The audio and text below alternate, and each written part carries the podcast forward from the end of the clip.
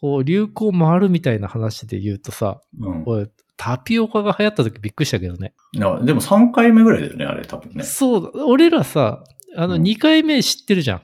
うん。そう前回のタピオカブームを。うん。それだからちょっとおもろいなと思ってね。そうだね。うんだからさ、なんか、他にもそうやって回るもんあるんだろうね。その優先イヤホンもそうだけど。ファッションとかもね、うん。ルーズソックスとか流行ってたもんね、最近。あ、そうなの高校生ともかう一度。に流行ってると。ははははは。なでんかもたそまれごっちとかまた流行るんじゃない、卵そうね。でもなんかあるよね、息長く。あ卵そ、 そうなんだ。うんは。はははプリクラとかもまた流行ったりするかもね。そうだね。うん、そういうやつ。なんか。プリクラなうん。で、プリクラはさ、いいと思うけどね。あの、なんかさ、その場でさ、物があるじゃん。うん。要はさ、スマホとかでも撮れるんだけど、それってもうデジタルの中に完結しちゃうじゃない、うん。でも、プリクラってこう、ものが、物理的な物質、ものがある、こう、生じるじゃないそれってなんか、こう、なんか違いがあるなと思ってね。その、イノベーションによって消せない部分があるなっていうか、気がするけどね。ああ、そうね。同時にあの、データも送ってくれたりするよね。 そうなんだ。ああの、証明写真とかもそうだよ。そうなんだ。うん。なんかああのー、ボックスのさ、あの、証明写真みたいなやつとかも、はいはいあはいはい、のはい、。横から写真ストンって出てくるじゃん撮り終わって。うんうんうんうん それとともに、あの、データをダウンロードできるような。えーこの QR コードとかね。そうそうそう。えー、すごいな。なんか証明写真とかもだいぶ撮ってないけど。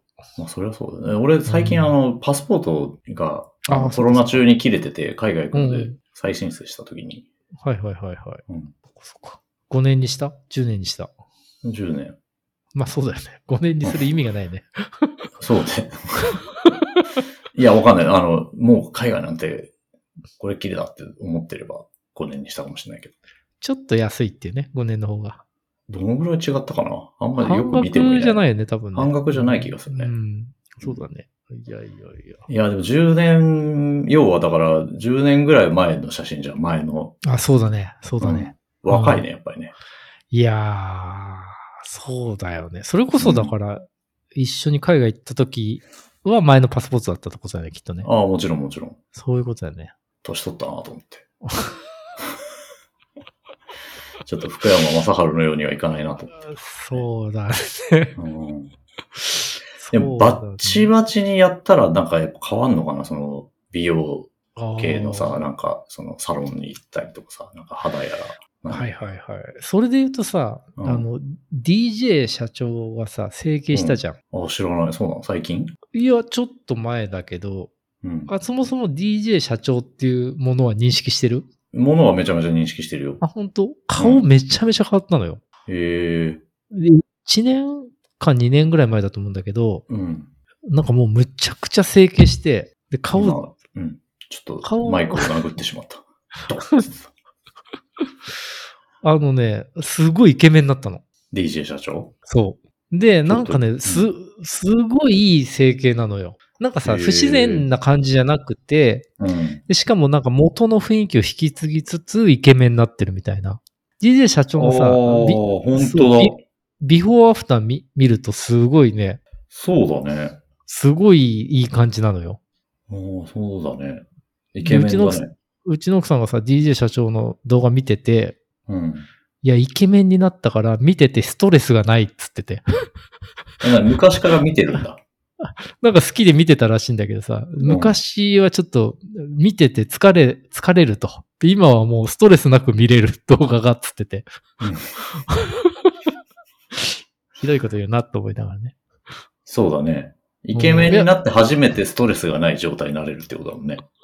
イケメンじゃない人はストレスだってことだよね。でもさ、その DJ 社長のさ、その整形の体験談みたいのをさ、ちょっと YouTube でやってて面白かったんだけど、うん。なんかね、その整形の先生のとこ行ってね、いや、どんな風にしたいですかという風に聞かれたんだって。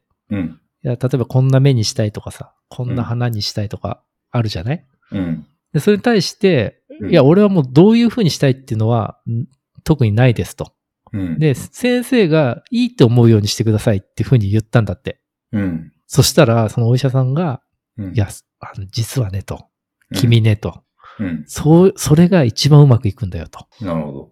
つまり、みんな、そう、整形したい人ってさ、この、うんこのタレントのこういう風にしたいとか、このタレントのこ目をこういう風にしたいとかさ、うん。ここの感じに似せてほしいとかあるんだけど、でもそれって人によって似合う似合わないみたいなことがあるとま思あそうだよね。ね。その元の形からその形に持っていく難易度とかもあるし、ね。そうそうそうそうそう他の全体の別のパーツとかの噛み合わせとかもあるもんね。そうそうそう。で、任せてくれるうん任せてくれて、あの、もう全体の、あの、感じ見ながら、いい感じにしてくださいって言われるのが一番自然だし、うん。あの、一番、あの、仕上がり良くなるっていう風に言われたっつってて、 その話、なんかもう、あらゆる仕事に通じる話だなと思ってね。まあそうだし、なんか別に、あの、髪切るときとかも本当はそうなんだけど、そうだねでもなんうか、んでもなんて言うんだろう、あの、わかるわかる。ただ、信じられる人じゃないとっていう感じもあるよね。なんていうまのあ、その、まあ、プロ、職業倫理みたいなものにもよるよね。うん。そう。でそれも、だから DJ 社長言っててさ、うんそれたまたま、あの、俺はいい先生だったからそれでよかったけど、そういう風に言われながら、もうなんか、とにかく金を稼ごうみたいな人に当たってたら、それ逆にマイナスかもしれないし、みんながみんな全部お任せにすればいいってわけじゃないよ、みたいなこと言ってたんだけどさ。同じ先生でもなんかね、今回はめちゃくちゃうまくいったっていう時と、まあちょっとっていう時もあるだろうしね。それで言うとさ、そのうん DJ 社長の、そのビフォーアフターさ、すごい、いうま、すごいいい感じだなと思ってね。いい感じだよね。なんか美術青年みたいになってるよね。そう。でもう前の顔が思い出せないぐらいになってるなと思ってね。うん。そう、改めて見比べると全然違うんだけどさ。だいぶ変わってんだけど、そううんでまあも、なんか不自然じゃないのがいいなと思ってね。そうだね。まあなんかわかんない。あの、間近にリアルで見たりとかしたら、もしかしたらなんか、あの、いじった感じとかはあるのかもしれないけどね。そうだね、そうだね。写真で見る限りは、もうそうだね。確かにイケメンにな、イケメンになったところで別に全く興味はないけど、でもイケメンになってるね。そうなんですうよ。んイケメンになってるんですよ。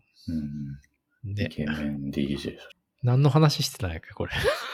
いや、何の話かしてたっけエアポッツの話してたとこまで覚えてるけどね。 なんで DJ 社長の話になったんやったっけな。いや、急に唐突に始めたんじゃないなんか。なんで、いや、なんか DJ DJ 社長がの話おぼろげながら見えてきたんじ ゃない ?DJ 社長という顔が。そうか。じゃあこれ聞いてるリスナーの人はね、ここから DJ 社長の話になったよっていうのなんが、かね、整形とか何かをいじるみたいな話したなんだっけね。どっからその話になったんやっけな。まあ、これ多分 AirPods をリスナーは分かってるからね。 エアポッツ埋め込めばみたい埋な。め込めばっていう話をしたけいどや。、うん、そこじゃない気がするね。この話に曲がったのは。なんか DJ 社長とまあなんていうか、似て非なる、まあある意味では対極っぽい存在なのかもしれないけど、うん。あの、バキドーって知ってるあ、バッキ、バッキの、あの、漫画の漫画のバキじゃない。あ、違うの。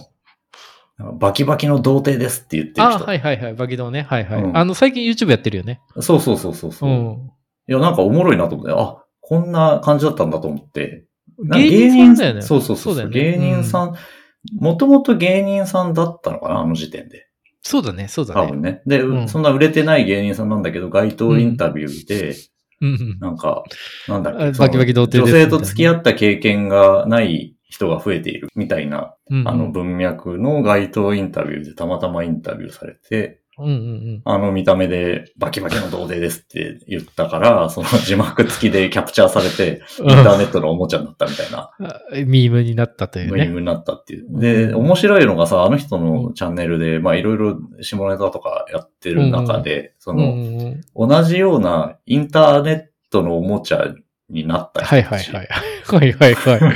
それ、を見つけ出して面白いね対談とかやってんだよ。その企画面白いな。うんあ見てみよの、まこさまがう。うん、はいはい。幸せなら OK ですね結婚した時に。そう、幸せなら OK ですって言った人が、まあ青学の学生だったらしいんだけど、おう見つかるんだ、あれ。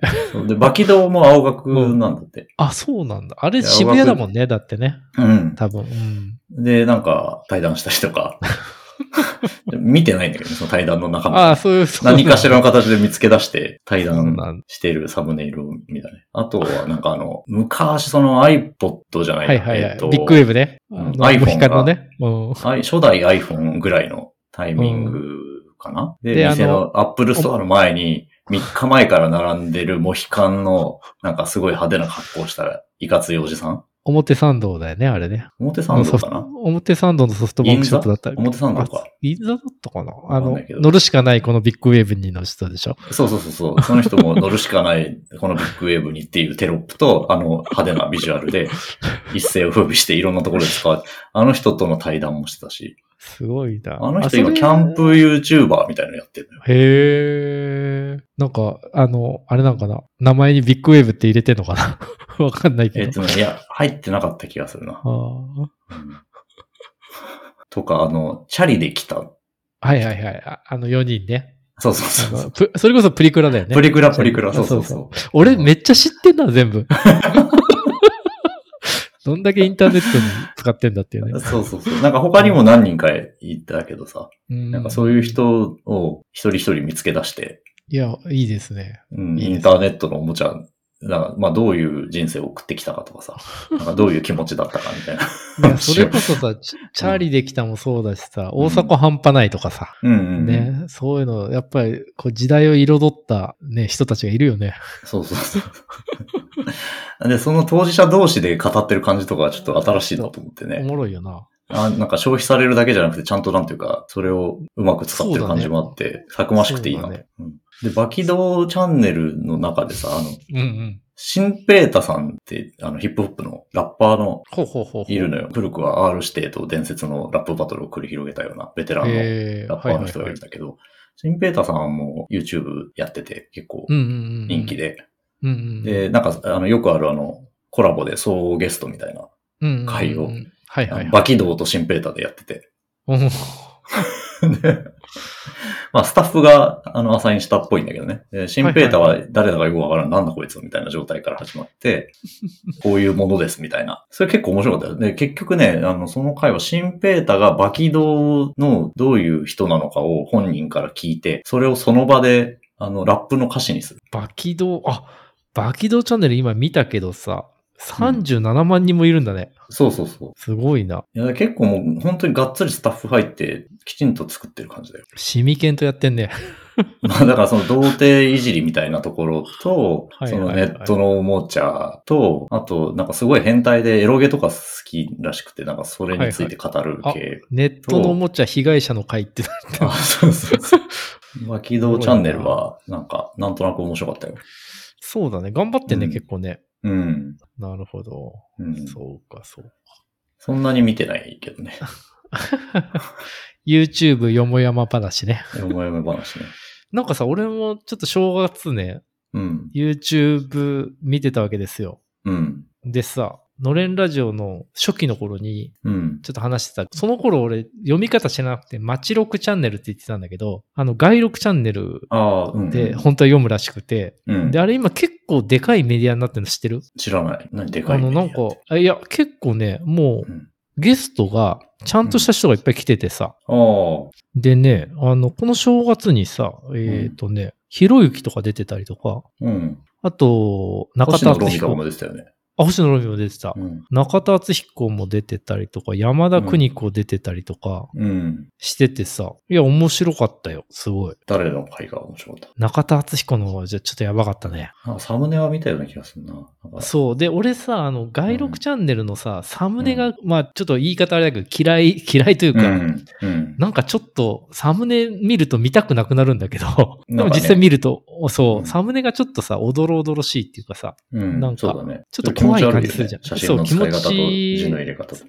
そう、字の入れ方とか、なんかすごいサブカルチャーというかさ、なんか気持ち悪くて、なんかうんグ、グロいもんとか見せられんのかなっていう感じのサムネじゃんうん。でも意外と中は、あその中田敦彦のやつとかもさ、結構おもろくて、うん。で、ひろゆきのやつもおもろくてさ、うんで、なんか、その、まあ、基本的にはインタビューでさ、いろんな人の人生を、まあ、ある種クリップしていくみたいなことだと思うんだけど、うん。なんかその外録チャンネルらしさみたいのが、だんだんこううん固まってきててさ、うん。それがすごい面白いなと思って、うん。で、外録チャンネルってさ、こう、むちゃくちゃ寄りで撮るんだよね。インタビューなんだけど、あーもう本当顔目いっぱいで撮るわけ。うん。で、ちょっと面白かったのが、なんかその、ひろゆきとかに指摘されてたんだけど、うん。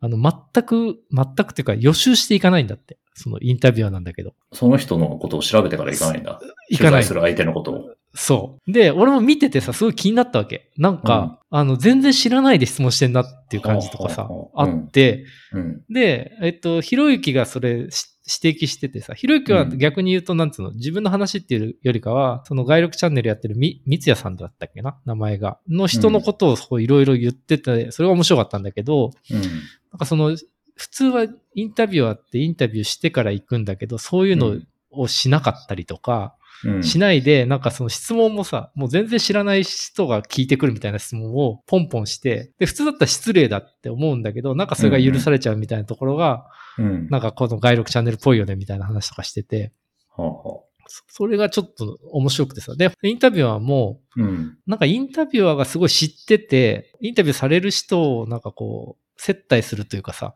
そういう感じだとやっぱ、そう,、見てる人が冷めちゃうから、同聞いてじほとしころそうから、なそ方うことを聞くみたいなね。そうそうそう、同じとこから入る、同じ熱量で聞くためには、やっぱ予習してっちゃいけないんだみたいなこと言っててさ、うん。もういやちょっと面白いなと思ってね。でも知ってるから面白そうだなと思って呼ぶわけだよね。まあだからそのし、そのなんだろうな、あの、自然に知ってるところまでは知ってるけど、うんなんかこう、あえて深掘りして、うん予習びっちりしていくっていうよりかは、その日のグルーヴ感とかに任せるってことなんじゃないうかな。ん、なるほどね。中田敦彦のすごい面白くてさ、やっぱ中田敦彦喋るのすげえうまいなと思ったんだけど、うん。やっぱその地上波のね、あの、うんやっぱそのお笑い業界のこの行き詰まり感みたいな、閉塞感みたいなものをさ、うんまあこういろいろ話してたんだけど、やっぱダウンタウンがやっぱものすごいでかいんだって、地上波だと。まあそうだよね。そう。で、なんか、それは中田敦彦が言ったんじゃないんだと思うんだけど、うんダウンタウン経済圏みたいなさ、うん。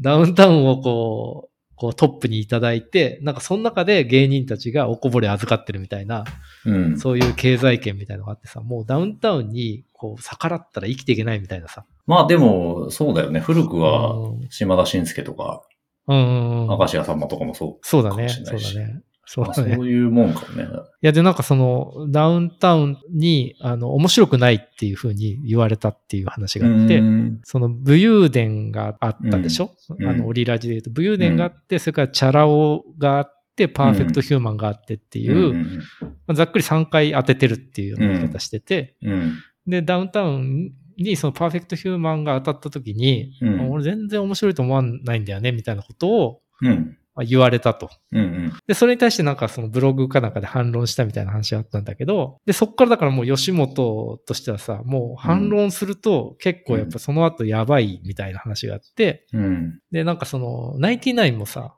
昔、あの、ダウンタウンにこう言われたみたいな話で、うん。で、誰も言い、言い返した人が一人もいないと今まで、吉本で。うんあ面白くないとかって言われたりとか、みんな言われっぱなしだったけど、うん。俺はここ言われっぱなしじゃダメだと思って、うん。言言ったんですよみたいな話をさ、その外録チャンネルでしてて、うん。でもやっぱり言うとリスクがあるからみんな言わないんですね みたいなこと言ってて。